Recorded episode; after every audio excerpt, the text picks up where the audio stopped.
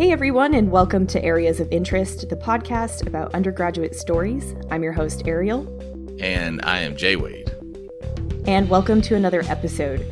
A few things before we dive right in. Check out our contact info and socials in the show notes if you want to get in touch. Today's guest has an ongoing comic called Thumble's Comic. You can check out the comic on Twitter and Instagram at Thumbles underscore comic, and you can search for the name on Webtoon and Facebook. If you didn't catch all that, then no worries. I will have links to these in the show notes as well. This episode is going to be slightly shortened, so if you would like to listen to the full episode, then please join our Patreon, which will also have a link in the show notes. Please like or subscribe to this podcast if you would like to be notified about future episodes. And if you're feeling very generous today, then I would love it if you left a review for the show. I have a lot more areas of interest to cover in the future, so don't miss out. My name is Nick Weaver. I graduated from North Carolina State University at Raleigh, North Carolina, with a degree in communication. All right, and can you tell me a little bit about this area of interest that you went into? Yeah, uh, I wound up in that degree kind of by accident. When I started going to NC State, I had applied for the art studies program with the hope to transfer into their art school, which most people don't know. NC State has a pretty, pretty souped up. Sorry, that's my doorbell. That's okay. um, has a pretty souped up art school that's difficult to get into, and I never managed it. After year two of trying, I was like, all right, well, I'm working at the student paper technician at NC State, and I'd been working for the radio for four years there. I said, what's something I can, you know, get out with uh, in four years without really screwing up all my progress here? And I, I noticed that all of my coworkers at the paper were in communication or journalism. And I was like, okay, well, most of my credits still apply for communication. Let's see where this goes and you know junior year rolls around and i start taking the specialized courses for that uh, my sub focus with my degree was media and broadcasting because i was already really invested in that with the student radio wknc and you know from there it just was like lots of com theory lots of production classes and you know all the gen ed credits that i had to take. Um, but the gist of it is you know focusing on how we communicate our forms of media the different theories that we use to inspect communication between different people and uh, different mediums. So, like, how does mass media affect the way that we think, affect the way that we digest information? How literate are we with, with mass media?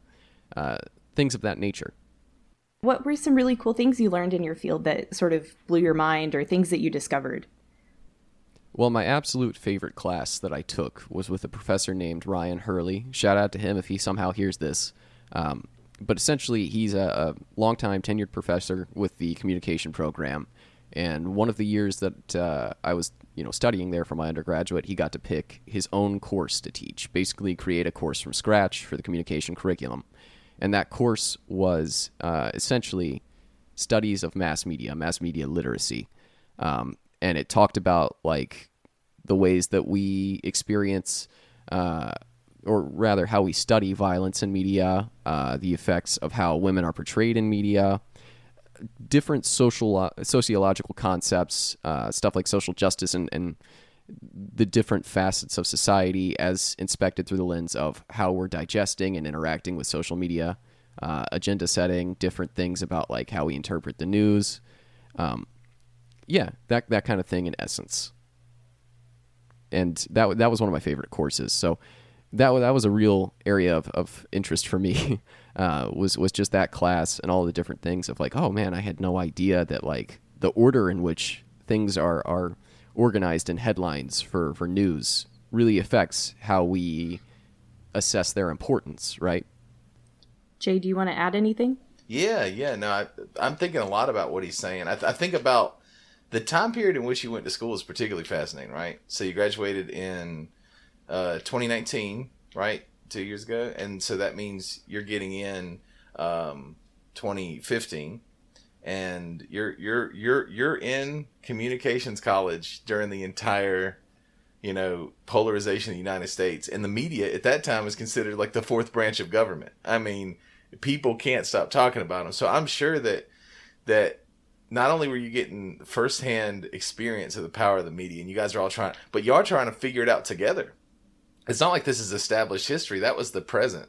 So I think you had a very exciting time to go through, and I'm sure those classrooms were just chock full of a lot of intense feelings and a lot of curious minds. And I, I'm pretty jealous that you got to go through it at that time in that field. I think it's pretty. I think I would. Yeah, I think I'd love a lottery ticket to go and sit through four years of that then. But I'm, I'm curious about. Um, uh, really, two things are popping in my head. Kind of going back to your decision to be in communications. What made you want to go, and what uh, what parts of your personality and innate um, self really fit in there uh, for those who might want to go themselves. Who I'm thinking about.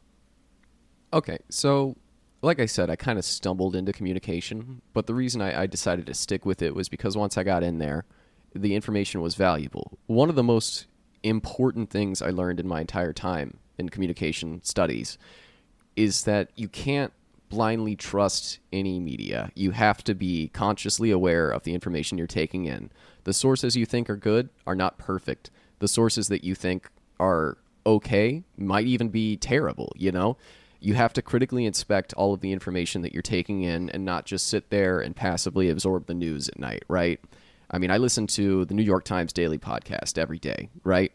And in 2015, if I had started doing that, I probably would have gone, well, this news is boring, skip it. Uh, oh, okay, that's it. The headline, that's good enough. But now it's like, well, the New York Times has its own biases. Even though I trust it more than something like the, you know, Washington Post, which is owned by Amazon, I still have to be cognizant of the fact that hey, they run opinion pieces from Tom Cotton every once in a while. Every three weeks, they've got a new bad take about something in pop culture that pops up. So you know, understanding that your media sources, even the ones that you trust, are not infallible, and, and coming at things with an open mind and also skepticism at the same time. Um, in general, you know, I didn't see the value of college fully before getting into it. Um, a lot of my mindset when I was coming into communication was let me get something in four years and get out. The most valuable thing to me is not going to be my program, but my career experience that I get along the way. And in some ways, that was really true. Uh, the four years that I did at Student Media, both as a radio producer, as a graphic designer, as you know, a student media business office person, helping out in all those ways, you learn a lot of valuable sp- skills through experience that way. You gain personal interests, but there's a lot of gaps that, of course, professional education and college setting classes are going to teach you. Um, I, I think you don't walk away with facts necessarily. You walk away with a new mindset and a broader, more aware focus of the world around you. Um, That's a great point. Yeah, and and, and quick quick follow up to Um, I'm guessing if you listen to the Daily, you're probably an Ezra Klein fan as well. Oh, I, I listen to all of it, man. Radio Lab, This American Life. Okay. I, I don't listen to Ezra Klein's personal show, but I, I love hearing him pop up. Yeah, no, I, well, I was curious because Ezra Klein is an interesting one. The Washington Post refused to keep him on, and um, New York Times has picked him up in like 2020. Uh, I think I think it was 2020. It might have been even earlier than that. But Ezra Klein's particularly interesting because um, he is a reflection of private ownership, like Bezos, talking bad about Amazon and sort of his own brand of liberal philosophy, mixing mixing the pot and having to change. And I think the um, the personal politics of the individual media giants is something that I don't know much about. You probably know a lot more, but I'd love to see a map of like this is what the New York Times and the Post actually this is who they're owned by and this is their agenda and you kind of I'm sure there's some really cool theories about how the media is presented that that you know about that I don't because of your education. Oh, there's some I, I couldn't I couldn't quote to you theory off the top of my head. Um, but I, I could point you to a graphic that shows here are the six companies that own most of the media landscape in the United States, right?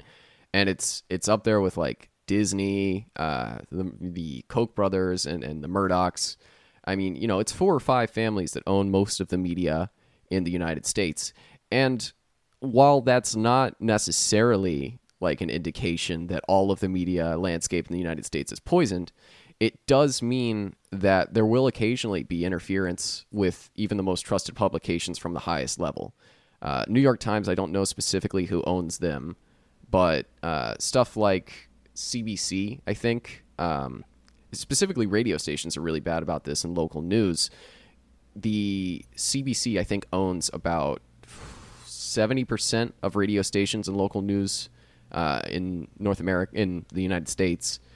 And there's a video that went around on Reddit a while back, which is a great glaring example of what happens when corporate oversight interferes with journalism. Uh, I believe it's the same exact script that got sent out to over a thousand local news stations talking about um, this company now owns this. It, it was basically a propaganda message for the company that owned all the local stations and ran them saying like this other company is trying to get in on the media landscape, buy up a whole bunch of stuff.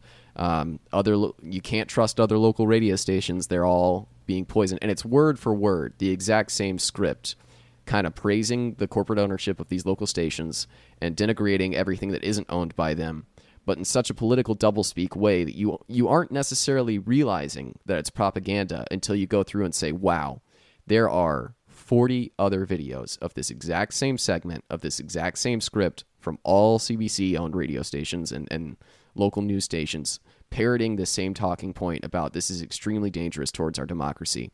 And I'm sure a lot of people saw this because, like I said, huge on Reddit a few years back. But that's one of the things that you can you kind of have to be mindful of, and, and a communication degree teaches you to, to look out for it, you know? Because a big thing in, in communication is the medium is the message what medium that you use to digest information, your your conduit for that information will have an effect on how you interpret the information as well as how the information is presented. So we look at streaming versus like a CD, uh, streaming versus a digital copy even of a game that you're playing. What difference in experience might you be having when you, when you do those two different types of medium, right? Because it's the same product, it's it's the same game, but the experience is fundamentally different. You might have more bugs, more lag with the streaming version. You might interact with the storefront in a different way. All these little subtleties get baked into the way that you experience something and the medium that you choose for it. So even if I can't remember a single fact about how the two are different, I know how to think about this concept in a different way than I would have before getting my degree. Yeah, that's really interesting. That seems very fundamental to what we should be teaching everyone in mm-hmm. in all disciplines. I don't think it happens necessarily, and I think it's interesting too because I will be frankly, I never thought about the distinction of different mediums, and now that you say it, um, my personal experience to that sort of question, um, CDs is finite. So I expect more of a single player campaign, maybe, or mm-hmm. uh, an experience that ends, right? And maybe even because they're shaped like DVDs and you, you touch them like DVDs, it's it's a finite. You put you put it in, you expect a beginning and an end, and you may well, be disappointed. I'm sorry to you, interrupt you. Yeah. But before we get too much, uh, a further example of that that's that's pretty interesting to think about too is like not even just the finite nature of a CD, right? But the fact that once information is baked into a CD, it cannot be changed by the publisher. You play a game that's 20 years old on CD, you put it into your console, everything is going to be exactly the same as it was 20 years ago assuming you don't, you know, do a digital update. But if you stream a game, the publisher or the developer can change the information at any time. There was a game that came out uh, from Taiwanese publishers. I forget the name of it. That got pulled from Steam because it had pro China, pro Taiwan, anti China messages in it, and the Chinese uh, government said this game is illegal. You know, don't put it in your store. We'll boycott Steam if you do, uh, and they pulled it. Now, if that game had been available on streaming per se, and the company were under pressure from a Chinese investor or you know someone on the back end said you've got to change this thing forget the storefront, we're making you change it. That publisher, if you had been streaming the game, could have changed information in the game, critical parts of the narrative, critical information about the Chinese government, uh, via an update to the game that you would never know about because it's a digital product, it lives online, and the information is malleable. Yeah, no, I mean that's exactly that's that's exactly what I'm thinking about is streaming streaming creates a relationship. And it's funny too cuz that's the thing that I keep hearing is that our new world is one of parasocial relationships with figureheads, you know, um, people we can interact with, you know, like asking a celebrity to sing you happy birthday or something. So it's all very fascinating to me. That's, uh, that's pretty cool stuff. But yeah, the other follow up because I know Ariel uh, has lots of awesome questions to go. But the other one is, um, and this I'm just picturing somebody who might listen to this and they go, "Oh wow, I want to learn a little bit more about communications and someone that was in it, and you know all the stuff that we do here." And um, what I'm curious about is, I would think that a person going into communications need to be an extrovert. They need to have, like you do, a really good voice, be articulate. They need to have innate skills that puts them in a position to, you know, make movies or broadcast or be a PR head. And I'm curious what you think about that. Do you think personality and innate skills matter, um, or not, or in what ways for those who are just going to be following in your footsteps? I'm I'm gonna be a little. Uh, I'm gonna exaggerate a little bit and say not at all. Asterisk. Um, yes, having innate skills and talents and a good speaking voice and confidence will help you progress more quickly and with a little more ease if you jump into a communication degree. However, they teach you public speaking in those courses, and not everything in communication is about public speaking or broadcast or creating media. Um, there are three different focuses that NC State offers for a communication degree. Mine was media and broadcasting, so I had a lot more of those types of courses. Uh, but you can also do event coordination and PR as a focus. Um, so, learning how to manage a company's public image, learning how to organize events, and you know all the promotion and stuff that goes into that. That's a different study or a different focus of the the degree that you could jump into. And you might not necessarily have to do any public speaking in that way. You may not have to do presentations. You could just do research. You could just do fact finding, analysis, whatever. Uh, communi- communication as a degree is extremely flexible. Uh, in fact, what I currently do for a living, uh, Thumbles is just my, my hobby, essentially. What I do for a living really doesn't make use of my degree much. It, it the most valuable thing a degree proves is is that you've completed four years of higher education. You've done a big project. Uh, employers are most interested to see that, and and you'll find that like most jobs that you apply for that list a communications degree or communication degree will also list like four or five other degrees, right? They're like communication or this or this relevant to the applicable job description. So you can get a lot of places with a communication degree. You don't necessarily have to be good at speaking, and even if you want to get good at speaking, if you if you aren't right now and you're worried about it, you can take a public speaking course as part of the program. I had to. Um, a lot of people do. They teach you little things like loosening up and you know confidence in your voice and improv exercises to help you get along with that. So no, I don't think innate skill is 100% necessary. You don't have to have a great voice. You can learn a lot while you're there, but even if that's never going to come naturally to you, there's much more you can do with a communication degree than public speaking. Also, to add to that, there is a nonprofit that you can uh, join called Toastmasters International and it helps you with public speaking and teaches you skills to uh, practice also in front of other people who may be trying to learn to public speak. So I know that they sometimes, well, with the pandemic, they haven't had a lot of public speaking events, but I'm sure there's still like Zoom events that you can participate in and get some tips and also practice too in front of a bunch of people that are very forgiving, you know, for that kind of uh, new experience for somebody. Mm-hmm. And of course, I mean, one of the most essential things for learning a skill like public speaking is just practice. I didn't go into college like an expert public speaker. Uh, working in radio for quite quite some time really helped me bring out those skills. I mean, this isn't my natural speaking voice at all. It's usually more reserved and kind of known here, but I like, you know, you learn how to, to play it up and, and what people are listening for. And uh, if you really want to get good at public speaking in general, here's something that you're going to hate, but it's going to help a lot. Record your voice, and listen to it over and over and over and over and over again until your fear of it or your distaste for it is dead. That's what happened to me after editing hundreds of hours of my own speaking audio. And you can get there too with patience and perseverance. Or you can just, you know, start a podcast. yeah. yeah, I had to Everyone's overcome doing it. Why that. not? Yeah, I've had to overcome that quite a few times. And uh, I did record my very first episode about five or six times before I got it to the point where I said, ah, screw it. I'll just have to live with the fact that I don't like the way I sound. mm-hmm.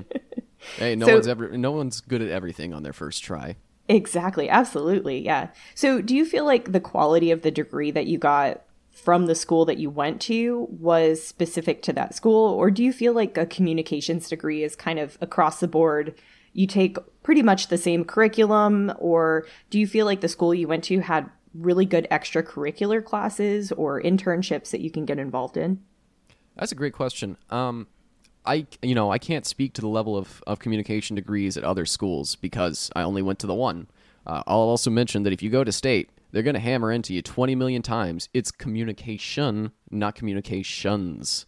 Communication is the study of how we speak and, you know, our different forms of media and all that such and such like I've talked about before, while communications is actually infrastructure technology at state. So, that's a that's a distinction there. But I think I think NC State has an absolutely wonderful communication program with great resources and professors, and the quality of education I received there was great. I think what really makes it stand out are the extracurricular opportunities that you can have. Uh, I, for example, to fulfill one of my credits, I had to take an internship, and over the summer I took a internship at a recording studio, and had weekly sessions with the uh, course instructor there, instructor, where I reviewed, you know, what I was learning about. They had guest lecturers come in and talk about here are the things that you know are important for for knowing in the business world. Um, little stuff like that. You're required to take an internship course if you do communication at NC State. And I think that's a wonderful thing to help you prepare for the real world, to get a taste of what business is like, and also to get that invaluable experience that you're going to want to have coming straight out of college. I, I tell everyone do an internship while you're in college. You will not have a better time to work for free. And unfortunately, that's kind of what you got to do to get the leg up over other people.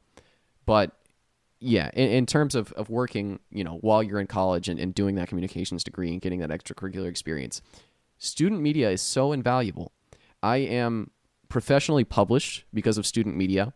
I have two years of graphic design experience because of student media in a professional setting where that those designs have been published. I learned how to put together newspaper layouts. I learned how to write editorials.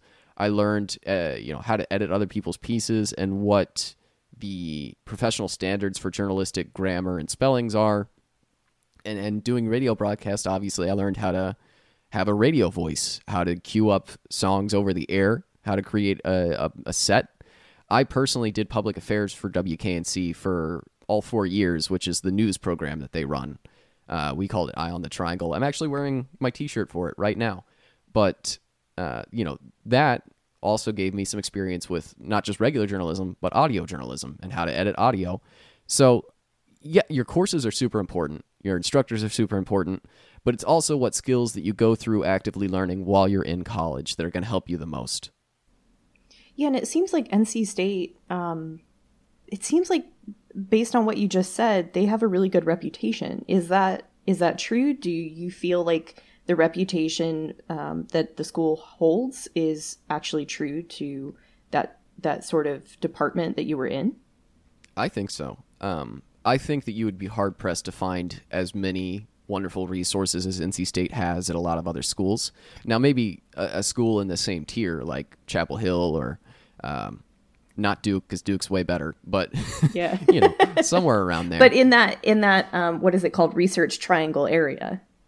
Yeah, I mean, probably you've got equal competition from the other schools. Obviously, Chapel Hill is a huge journalism school. But if you're just going for a general communication program, if you want to broaden your worldview, if you want to have a million resources available to you, I think NC State is a wonderful place. I think their communication is great. And they have a graduate level that you can go into that is incredibly well esteemed and has like its own thing, like it's its own big school. So if you are looking to do not only undergrad communication, but uh, graduate level communication. I think NC State's a great place to do it. That's awesome. And I think we kind of covered a few of the next question I'm about to ask, but did you discover any misconceptions about the field? I mean, you already clarified the difference between communication and communications, but is there anything else that you found out about the the degree or the curriculum that you didn't know going in or that you had a misconception about? Hmm.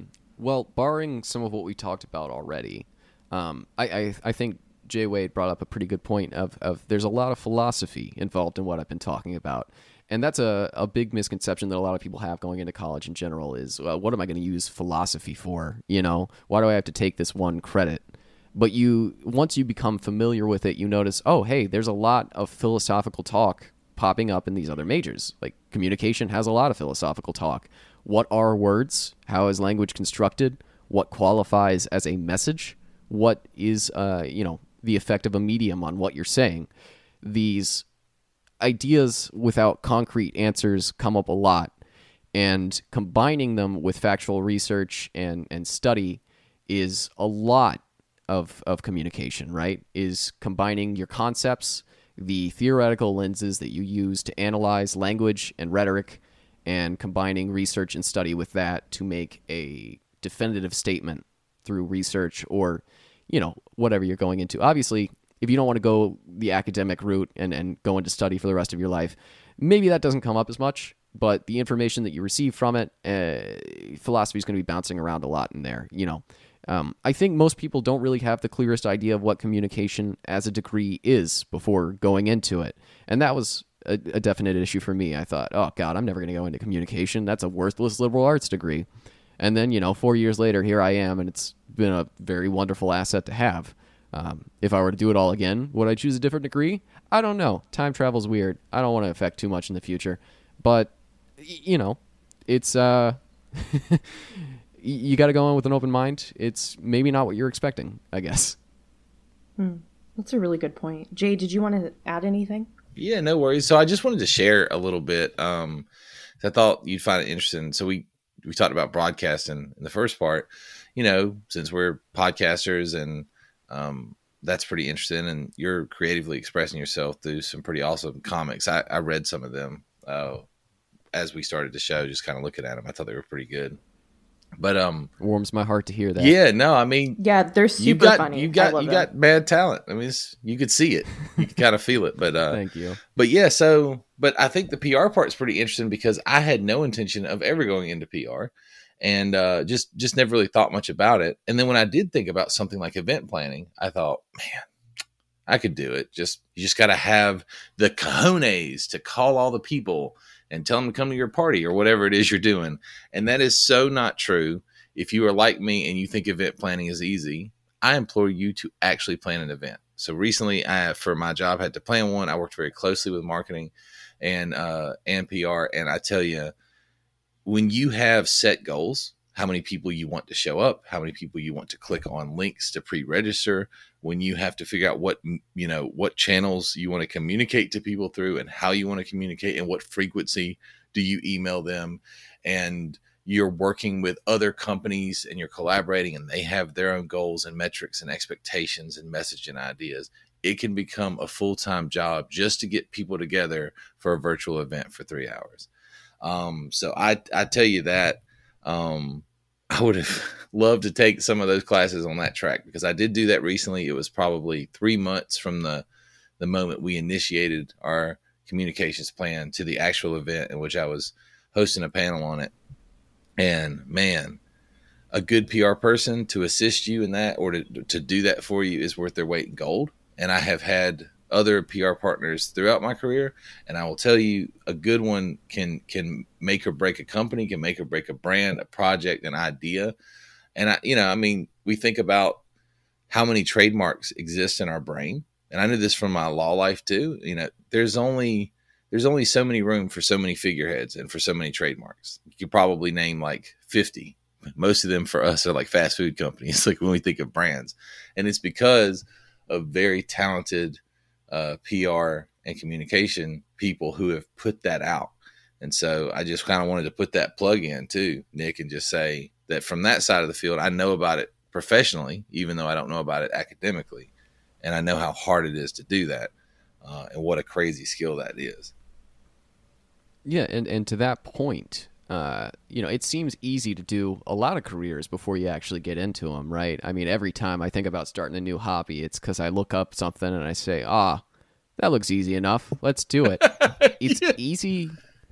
Yeah, it's easy to start something. It's easy to keep going with it if you got the tenacity. It is not easy to do something well. And I think a lot of your degree is learning how to do something well as opposed to just doing it. that's a really good point. Yeah, I buy that. I think that's right. Uh, Nick, so when you were a little kid, did you have big dreams of going into communication? Yeah, like I said, I started out trying to get into art school at State, and then eventually swapped in because a lot of my coworkers at Technician, the student paper, were in communication or journalism, and I realized that I could transfer over my credits to that program and still get out in time. But so are you saying that if you want to be an artist, just go into communication? no, no, Because they always you- say, don't get an art degree. yeah, well, okay. I I don't have an art degree, so I can't tell you not to get an art degree, but I can tell you that the most valuable thing you could do if you want to get into art is practice every single damn day. Practice, practice, practice until your arms hurt and then until they don't hurt anymore. Yeah. Every every discipline like that, comics, radio, whatever. If you perform, if you create, you need to do it a whole lot.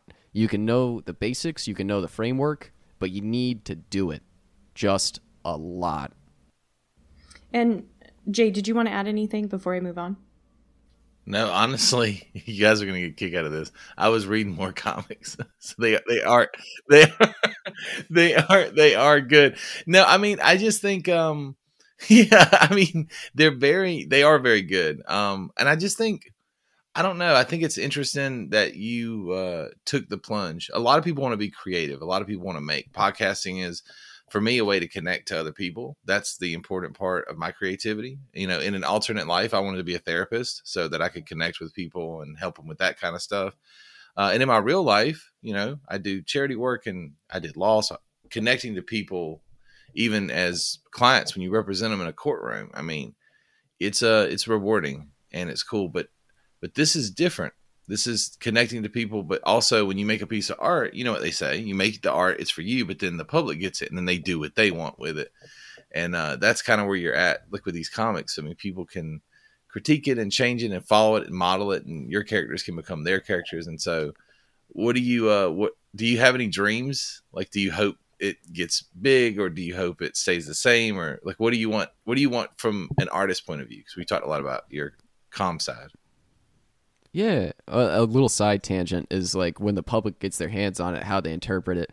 One of the things that I keep seeing, and I don't know why, why in hell people think this, but I constantly get comments where people think that the main character is a cat, and I, I cannot tell you how they get that impression because I don't understand it myself at all. Maybe I don't see- either. It does not look like a cat to me whatsoever. Yeah, maybe they see the little hair lick and they go, If "Oh, anything, it might be like a narwhal eh, at a stretch, but to me, it just looks like a little kid. Yeah, I mean he he's just meant to be a stand-in for you know whatever. Um, yeah, he just has. Is that like the little hair flip in the front? Yeah, it's a little hair flip and he's wearing a fez. That's Yeah, That's it. yeah, fez cap. Yeah, Yeah, but in terms of my goal for the comic, what I want to happen to it, um, I don't foresee myself ever, you know, making my full income off of this comic. I, I think maybe five, six years ago that would have been possible, but you know, we're not in a market right now where comics are are massively in demand in web strip format. Um, eventually, you know, where I'll consider myself done, I think, with this project and, and move on to something else is once my following hits like a certain point and I'm like, okay, we're consistently getting like a couple hundred likes, maybe a thousand on each comic or, you know, this many followers. And then, you know, the ultimate point of either monetization or just like the, the piece de resistance of the whole thing would be to put out a published book of, of, you know, collected comics after I've got quite a few of them and uh, a cohesive enough style. That would be Put great. them in hardback. Yeah, do a like the Far nice Side, cover. right? Yeah. Like Far Side, like Strange or Bill Planet. Watterson. Yeah. Or Jim KB or a bunch of others. Oh, that'd be sick. I'd get that book for sure, just because now I've connected with you and I've seen that, and I could just have that. Be like, man, here we go. Somebody really, yeah. I wonder how long. How long do you Yeah, think it would take can I to get do your that? uh, can I get your credit card information for a pre-order? yeah, I'm like, how- and the and the three digits on the yeah, back. no, yeah. yeah, yeah, very important. How long would? I'm sure all the I'm sure all the listeners would like to know your credit card information. I mean, I ain't got that much money, so the first lister's gonna win when they get their pizza. You've got a two you've got a two hundred dollar max daily. they're not, they're not, not going to be super excited. But no, how long do you think it would take uh, to do something like that? Is that a five year, ten year, twenty? One? Well, if I keep going at my my current rate, we're getting 52 comics a year. Ah. so I'd like to up my my output a little bit. Um, my my goal is to sit down one weekend and make five or six, uh, just bang out a bunch in advance, so I can have like two a week for a while, and then, you know, eventually I get comfortable enough with my program and my workflow and my illustration style that I can just pump them out on either a daily or, or semi-weekly basis. Um, Do you work it- with it's anyone gonna- else to help? Oh, it's, nope, it's all me. That's yeah, a lot. I sometimes ask my roommate to copy edit. Uh, Oh, shout out to Sam.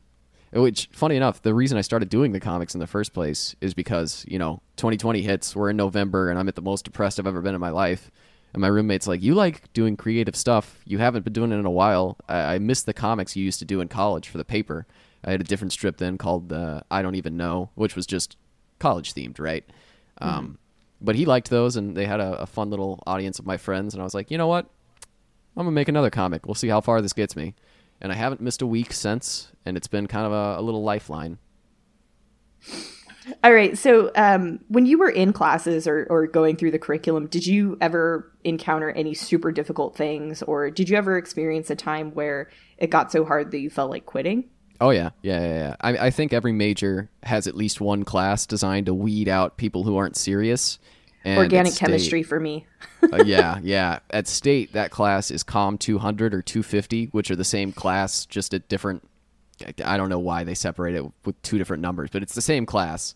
I had to take it online, and the professor who teaches it is this old, crusty jerk who has TAs that hate themselves and everyone else. Um, and the homework assignments and tests were just unbelievably difficult. I mean, you look, you read the book, and you go, "This isn't that that tough. Why why are these questions so difficult? Why are these essays so difficult? Why am I getting a B minus on a paper that was judged as perfect almost? Like, uh, you know, that class was tough, and I complained about it with every single one of my friends in the same major, and they all had the same complaints. So like, yeah, that's that's at least one class where I was like, am I gonna stick with this? Do I bother?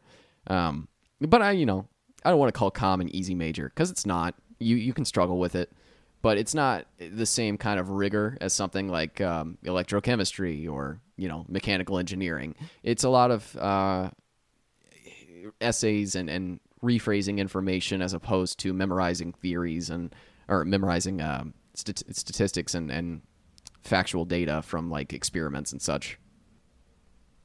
So, Nick, did you have any help navigating the college experience, or were you kind of on your own? Yeah, I had help. Um, obviously, my parents did what they could. Uh, you know, they're 40, 50 years removed from that experience. Uh, well, not 50, but, you know, it, it's been a long time for them, so they weren't able to help me out with everything. But, you know, they did the, the financial aid and stuff. For classes and such, for navigating, you know, what credits to take, for getting through all of it, we had counselors at state for the college that we were in. Uh, I started off with one and then moved to another once I switched majors, but you know they were both helpful. Uh, the second one was much more helpful, and uh, you know you work out what what classes to take and all that. And they have tutoring services. I never had to take advantage of that personally. Um, I I, I kind of coasted for a lot of a lot of college because I was one of those smart kids growing up that didn't try too hard, and then that bit me in the ass when I got my first real job. But uh, yeah, no, I mean, counselors obviously they tell you what courses to take. They recommend stuff that might be good for you based on your career interests. And a great thing that NC State has, uh, especially when you're about to graduate, is that they have the Career Development Center with the unfortunate abbreviation of CDC.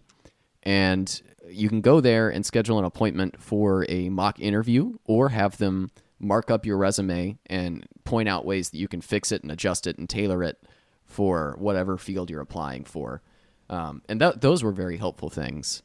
Um, Did you take it of just, personally? like academic, the, feedback on my resume. Yeah, because I always do every time. It always hurts. It's like they're attacking me. not not too personally. There were a few things where I was like, "That's an annoying little nitpick," Yeah. but um, you know, a lot of it was helpful, and uh, Oh, it's definitely worth I, it. I actually didn't. Yeah, I actually didn't get too much feedback on mine because I had gone through four or five resume drafts before I took it in to get critiqued. But they taught me some interesting stuff, like don't end your uh, your bullet points when you're describing like your duties for a job with a period, uh, or if you do, do it consistently. Color color is optional, but it helps a resume stand out. Uh, stuff like that. Yeah, I, I only use one accent color. I try not to overdo my resume too much. Yeah, I use green and gray on my resume. It's a custom I do too. template. Awesome. Yeah, it's a very it's a very calming color. I don't use like a I use like a light very like nature green, you know? Yeah. Black Yeah, and blue. that's my Black favorite. and blue.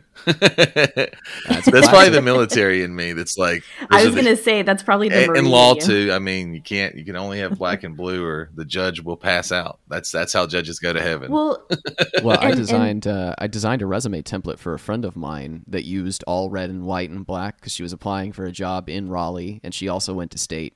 Uh, and she says that she thinks that that resume got her the job. So looking pretty good over here. it's very cool. yeah, that's awesome. Um, so do you have any helpful tips for somebody who's going through college? Uh, it can be anything from like dorm room life or interview tips. You gave some resume tips just now, but do you have any any more tips that you have? Yeah, I'll restate this one. Get an internship, get work experience while you're in college. It's going to be really, really difficult to get it once you're out.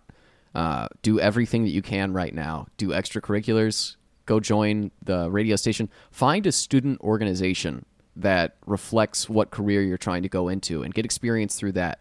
Meet as many people as you can. Study, eat well, sleep well, and have a good time. You know, get out there and have fun. Go to parties and stuff. Don't take it too seriously. Uh, part of college is broadening your worldview, and you can't get all of that from books. So, run the full gamut. Get a job. Do your studies. Do all the stuff. Take time to relax as well. And if that sounds like it's going to be really difficult, it is. But it's not going to be as hard as you think once you do it. That's great advice. Yeah, and also rely on the people around you to vent Mm-hmm. because you are not the only one going through this this crappy experience and uh they might be able to help you or they might uh, have some insight into how to get an internship. I had Yeah. somebody ask me because I was able to get a lot of internships while and working at the the college that I was attending. And they said, How do you get all these internships? You have so much experience. And I said, I take an interest in my professors and I let them know that I am available to work and what my goal is, and they will let me know when something comes up. And if you never talk to your professor, if they don't even know your, let's say, okay, they know your name because you got to take attendance, but they don't know you as a person, they're not going to look out for you. You know, you have to make yourself known and heard. Yeah, that's a great point too, because professors can give you recommendations. They can, uh, like, literally write a letter of recommendation for a job or an internship and serve as, you know, a valuable asset in that way. And and to that point as well, uh, I would say, uh, one, bitching is a group activity. It's it's a communal resource. Do it together. Have fun with it. Um, and, you know, oh man, I had another thing I was going to say, but I totally forgot it. Oh, oh, oh, oh, yeah, I got it. Sorry. Um, for state specifically, uh, you are going to want to. Oh my gosh! If you're going into academia, if you want to do research, uh, talk to your professors and ask them if they'd be interested in helping you do undergraduate research. If you uh, if you have time or you can. I one of my biggest regrets in college is Dr. Hurley again. Once I, I, offered to him an idea about a study. I said, why doesn't anyone study violence in media from the perspective of filmmakers? Obviously, filmmakers can, you know, decide how to choreograph a scene and, and how to film it and how to show it to be either extremely violent and hard to watch or not so hard uh, to watch, you know, less violent, less gory, less, you know, guttural. Um, so trying to understand violence from that perspective and create a scale using film techniques was my idea. And he said, "Do you want to write that paper with me?" And I said, "Oh gosh, I don't know if I have any use for doing that." And uh, let that opportunity slide. Boy, it would have been real cool to have a published research paper with my name on it before graduating college, but I didn't do it.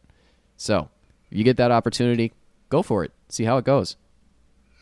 That's yeah, that's a great story. And uh, the research always tends to be not the best position. It kind of sucks, but again, getting your name on that paper is worth it in the end.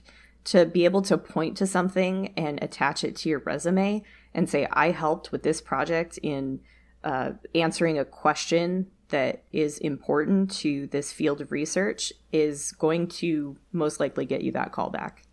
And for state specifically, you can apply for funding for undergraduate research. So if you have something broader that's going to take like a lot of time and energy, uh, you can apply to get, you know, funding through the undergraduate research program. Amber's doing one right now. That's um that's my wife's name, who's a professor. She is um She's doing one right now. And one of the things that she talks about, and I've heard her talk to other professors about this, when they are working with a student of any kind, uh, and this this might even be another PhD. They always take into account your level of experience. So, if uh, you're an undergrad, right, and you're working with a professor, they will know what you don't know for the most part. They'll be pretty aware that you're not probably broadly versed in research methods, so they can help you facilitate that stuff. Um, and so, yeah, I definitely, I think I would second what Nick says, and if uh, that's something you're interested in, they will work you, um, but they also will develop you. And a good professor who's you know putting you on a paper will put your name as high up as possible so you can get that recognition and and I, I second that they will also write recommendations. Amber has done that for internships for other colleges, um, and that can give you the edge. Um, when, for example, going into law school, if you've done Yeah. something with a professor, summary- yeah, and you want to go, they'll hook you up. Yeah. In summary, reach out, be aware of your resources. Well, are there any things you would have done differently if you could? I mean, besides taking that opportunity that came up, is there any other like I don't know, uh did you did you live on campus for any time? Yeah, I lived on campus for the first two years. Uh, first year in like a, a further out dorm where you had one bathroom shared by two people instead of suite style. That was pretty cool. Um, but the downside of that was I didn't really get the communal suite experience at any point in college because the second year I moved into like nicer uh, on campus apartments and didn't have any roommates. And while they were still college living, uh, I didn't get like one roommate until my second semester. And he was awesome. He gave me free beer and he chilled out by himself a lot. But, you know, I didn't understand what it was like to have like neighbors that you talk to, to have like a friend group based around where you're living in college. Um, so, I mean, you know, reach out to the people around you, be more social than I was. In terms of like doing stuff on campus, I think I did a pretty darn good job. I, I joined all those uh, organizations that I mentioned and a few more that I haven't talked about. So that was that was pretty fun. Uh, I recommend doing the same. Did you make a lot of friends in college that you still keep in contact with now in terms of like maybe not so much networking, but just on a more personal level? Oh yeah, absolutely. Uh, my current like best friends that I, I keep in touch with all the time. First of all, one of my roommates uh, I met through the student paper and through a literature class my freshman year, and we stayed friends this whole time. We've been living together for two years now. Uh, another one of my friends I met through a club called Wolf Tracks, where we we're promoting independent artists on campus. Um, and like a lot of my extended friend group is through the student paper, through the radio station. My closest personal friend, one of them, anyways, uh, is somebody that I met as my co-host for Eye on the Triangle, the news program I did for the radio. So joining student organizations, talking to people, great way to meet friends. Hmm. Okay. And do you do you plan to pursue a higher level of education like a master's or a PhD? I mean, you mentioned that they have a great PhD program, but do you think you're just going to try to take your degree uh, what you have already and and see where it takes you or are you interested in becoming a professor or in academia? I've thought about it. I've thought about what kind of opportunities a master's or PhD would offer me if I were to do it with communication. And ultimately, I don't think, uh, you know, I think a grad degree for communication is probably going to enable you mostly to do research, to be in academia. Obviously, there's probably some possibilities I'm not aware of there. But if I were to go back to graduate school, I think I'd look into uh, some sort of journalism degree or, or something that would enable me to, to be more socially active, more um, tie into my work with the comic and, and creative work essentially instead of just kind of building off of what I already have. That's a nice thing you can do is you can go into a different grad program from what you did for undergrad uh, as long as it's somewhat compatible. Yeah, you can research comics. Mm-hmm. you can marry the two, the the passion and the academia route. You know, you can look at some niche, uh, maybe psychological or um, you know demographic influence through comics.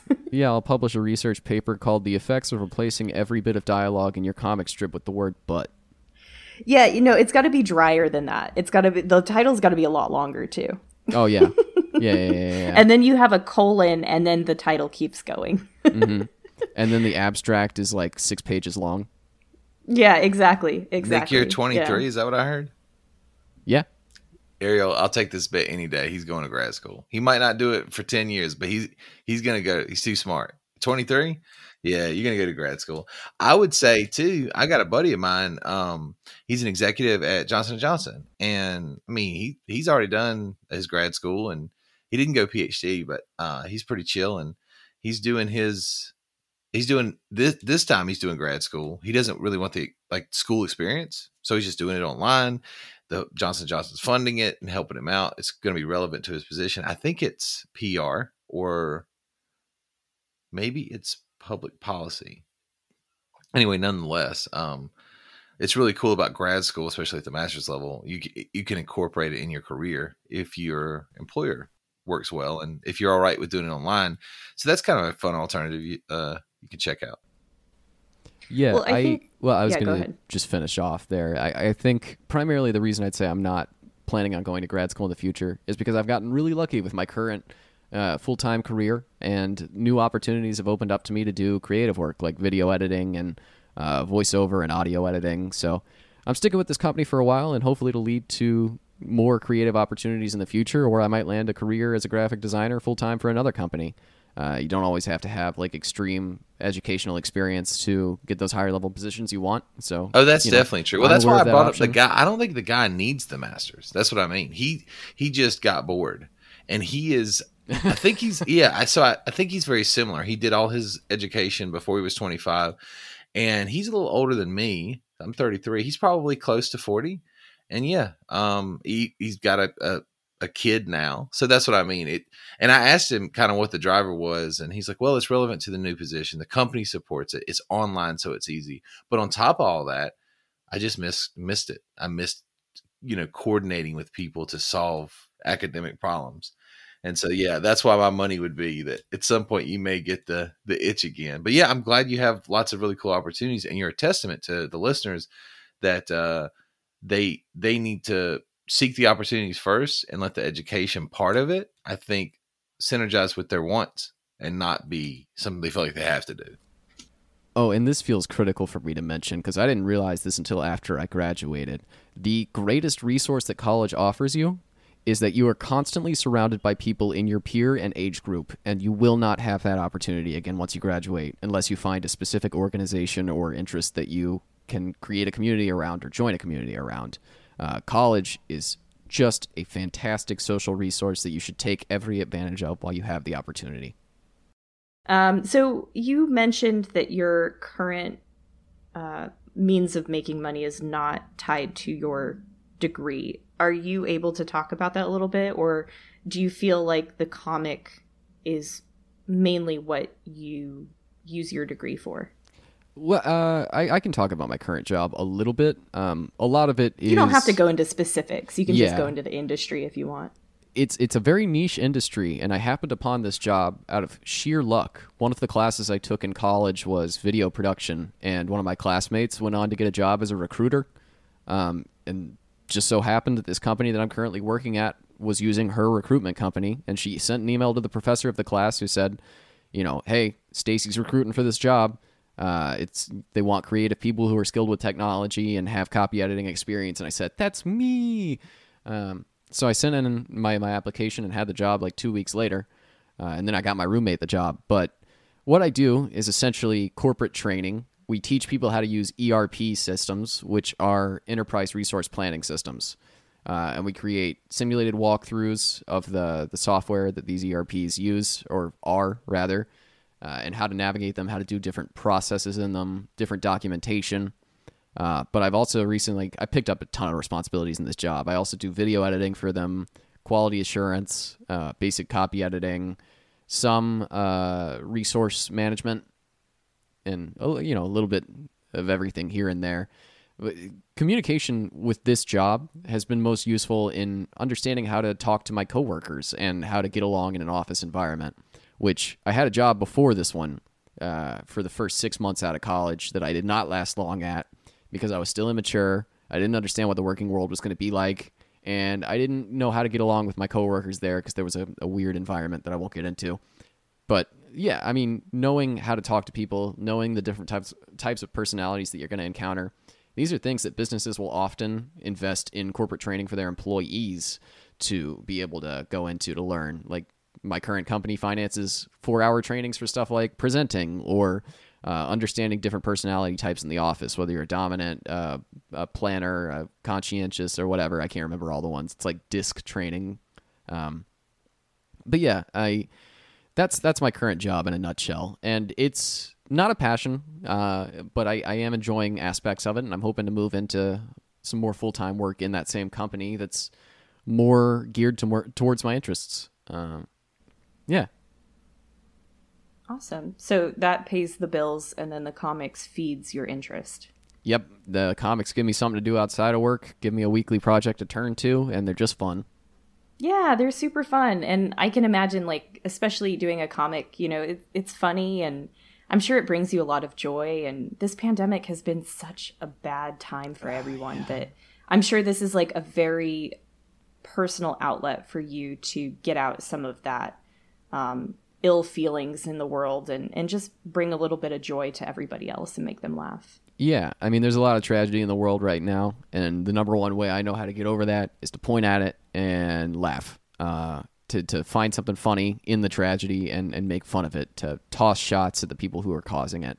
And this comic, I mean, it gives me something every week to look at and say, I have this to do. And then after I'm done with it, it's something that I could say, I accomplished this every week. Do you do you have any like funny college stories when you were in college that you can recollect or was it pretty much just regular shenanigans that you guys were up to? Listen, I have a lot of funny stories. I don't know how many I can tell. Uh, how what how how much trouble did you get into? well, getting in trouble requires getting caught. Um, I'll, I'll, tell you this one, which is still kind of out there, but a little bit more tame. Uh, I had a couple of friends my sophomore year while I was working at the radio station who were super hipstery and didn't like play video games or stay inside much. They their idea of entertainment was going out and doing stuff, going to local house shows, which we did a lot. Like for every two weeks my sophomore year, we would go out to this place called the Kosher Hut, which was a one bed, like one room house next to the main street that NC State is on, where four guys who were in their 30s had a band and were renting the place out and would do shows every week with local bands. And I'd drink a bottle of wine in two hours and be absolutely blitzed. but uh, there was one night in particular where there weren't any shows going on. It was the middle of winter, and we had all gone out and gotten booze. Uh, I'd gotten a bottle of wine. Some people had gotten like beers and stuff, and it was just the the four of us and or the three of us and one other person that we had brought along. And two hours before we had gotten together, one of them said, "Hey, why don't we create a scavenger hunt for each other?" I was like, "What?" She said, "We'll hide items, we'll create clues, and then we'll all get together and search for them together." So, all right. And the whole time we're doing this, every time we find a clue, we take a shot of rum. Uh, and the whole time I'm drinking this bottle of wine, we got these little tiny plastic Irish party hats that are strapped on our heads, wearing these giant parkas and such. It looks ridiculous. I'm blitzed out of my mind. One of the objects was hidden on the NC State sign. Uh, like, there's this giant 15, 20 foot long sign that's right at the start of NC State's campus that says, Welcome to NC State, or something like that. Uh, and it's covered in snow. It's dark out, and we're about 75% of the way through the scavenger hunt. I'm very drunk, and I have to pee. My friends go down to one side of the sign. And I say, hey, ah, pee. And they're like, okay, well, Ryan's apartment is over there. Before they can finish that sentence, I'm pissing on the sign while traffic is passing. well, at least you didn't piss your pants. nah, nah. But, you know, one plus side of that story is I now own NC State. It's my territory now. unless another dog came by and marked it. You calling me a dog? no, no. hey, what is the mascot for NC State? Wolfpack. Is it a is it a dog? Okay, well there you go. You're a wolf. I'm a wolf. Round. That's great. So did you ever get the clue that was on top of the sign? I don't or remember the, what the, the clue item? was. I'm sure we got it. I don't remember it. You're like somebody else got it. I ended that night throwing up red wine in the same toilet as another friend. I was gonna say when you said I was gonna say when you said that you drank a bottle of wine in two hours, I was thinking that's got to be terrible to throw up. It out of is. all the things to throw up, like beer is very carbonated. You know, it it mixes well. R- red wine is the second worst thing I've ever thrown up. The first is is Guinness. Oh yeah. Oh, geez. Yeah, Guinness. I- I like can the the those. the dark Guinness. Oh yeah, or Jaeger bombs. Irish car bombs. See, I that's hate- Guinness. Half a glass of Guinness with a shot of Jameson and Bailey's dropped in, and I, that's my favorite uh, drink. And I I went and said, okay, well, I guess I'm gonna have six or seven of them, and then all of a sudden, you just paint the streets with yourself, you know. Yep. Yeah. Well, that is quite the funny story. Uh, who won? Do you know, or were you blacked out? So you. I wasn't blacked out. I think we stopped before we ever finished finding all Okay. of the clues. Like the two guys were the most drunk out of all of us. We're throwing up in the same toilet, myself included, while the two girls were just in the kitchen having a nice little lovely chat. they had their they had it together. Yeah, they had it together. They were drinking white wine. That's why. yeah. Well, thank you so much for coming on and and spending like two hours of your weekend Yeah, with us. absolutely. and- It's been a blast. yeah, thank you so much, and we are definitely going to enjoy your comics from here on out. Oh yeah, Thank I you so much. I, f- I follow. Can I- can I retweet? and- Oh, please do. Retweet, Yeah. comment, like, share. Everything helps. Yeah, I saw some of the other stuff you were retweeting, and I was like, "Damn, that's hella funny!" Like the the one where it's uh, you retweeted one thing where they were practicing for their trip to Italy, and it was like the thing that cuffs around your fingers to make the. I don't even know what that's called. What is that called? Hey. Eh. Eh. Hey. I always, whenever people do that, I always think there's about to be a curse word that's about to come out of their mouth. Yeah, so we're definitely going to enjoy those. I need some comedy in my life right now, especially during these dark times. Welcome So- aboard. Yes, thank you so much. And uh, if you ever want to talk about animal comedy, just hit me up and I'll give you some ideas. Absolutely. Cicadas are really popular right now in terms of like comedy with I guess everybody knows now that cicadas just sit in a tree and scream all day. So Yeah. For Um, 17 yeah. hours and then they're dead. Yeah, I might send you some uh, animal comics that I have personally saved that I revisit every now and then when I'm Oh, feeling really do. crappy. Um, there's like one where it's a goose and this guy's just walking by and the goose says, "What's in the bag?"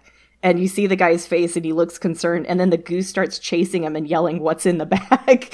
and cuz I think it's funny because geese always chase you Mm-hmm. for no reason. So it kind of gives it a little bit of context. oh, my favorite animal comic. Shout out to my boy Pierre Mortal on Twitter and uh, Instagram. He's got a comic where an old man is feeding bread to the ducks at the pond, and the ducks like quack for a second, and then they get up out of the water. These giant buff men, and, and they got this tiny little duck head, and they say, "You have fed us, mortal. You will be spared in the uprising." That's great. I love that. That's again, like you said, you can take an animal and make it do something it's not supposed to. Mm-hmm. Yeah.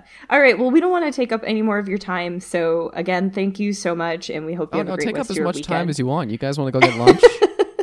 I know, right? Well, how about we meet midway in like Nebraska? yeah, let's hop over to a Denny's. Yeah. I would eat Denny's. We'll do a truck truck stop Denny's. Exactly, exactly. The best kind. Yeah. Well, I don't know. We have this place called Black Bear Diner here that's supposedly really good. Ooh. All right, treat me treat me when I come up. Yeah, when you come to California. All right, well, All thank right. y'all. Yeah, absolutely. Thank you. It's Have been a a pleasure, day. Nick. You too. Thank you so much, Nick, for sharing your story with us. And we had a great time doing this interview together. We had some audio issues, which caused editing to delay this episode from coming out on time. So I do apologize for that. You can check out Thumble's comics in the links that I will provide in the show notes. And there are quite a few that he recently did for Inktober, but he's currently taking a hiatus right now to take a little bit of a break. Inktober is where you pull out a comic or any artwork every day of the month of October. So that is 31 fresh comics that he just came out with. So he has been working his butt off. Thank you to Kevin MacLeod for making your content free to use for indie podcasters like myself.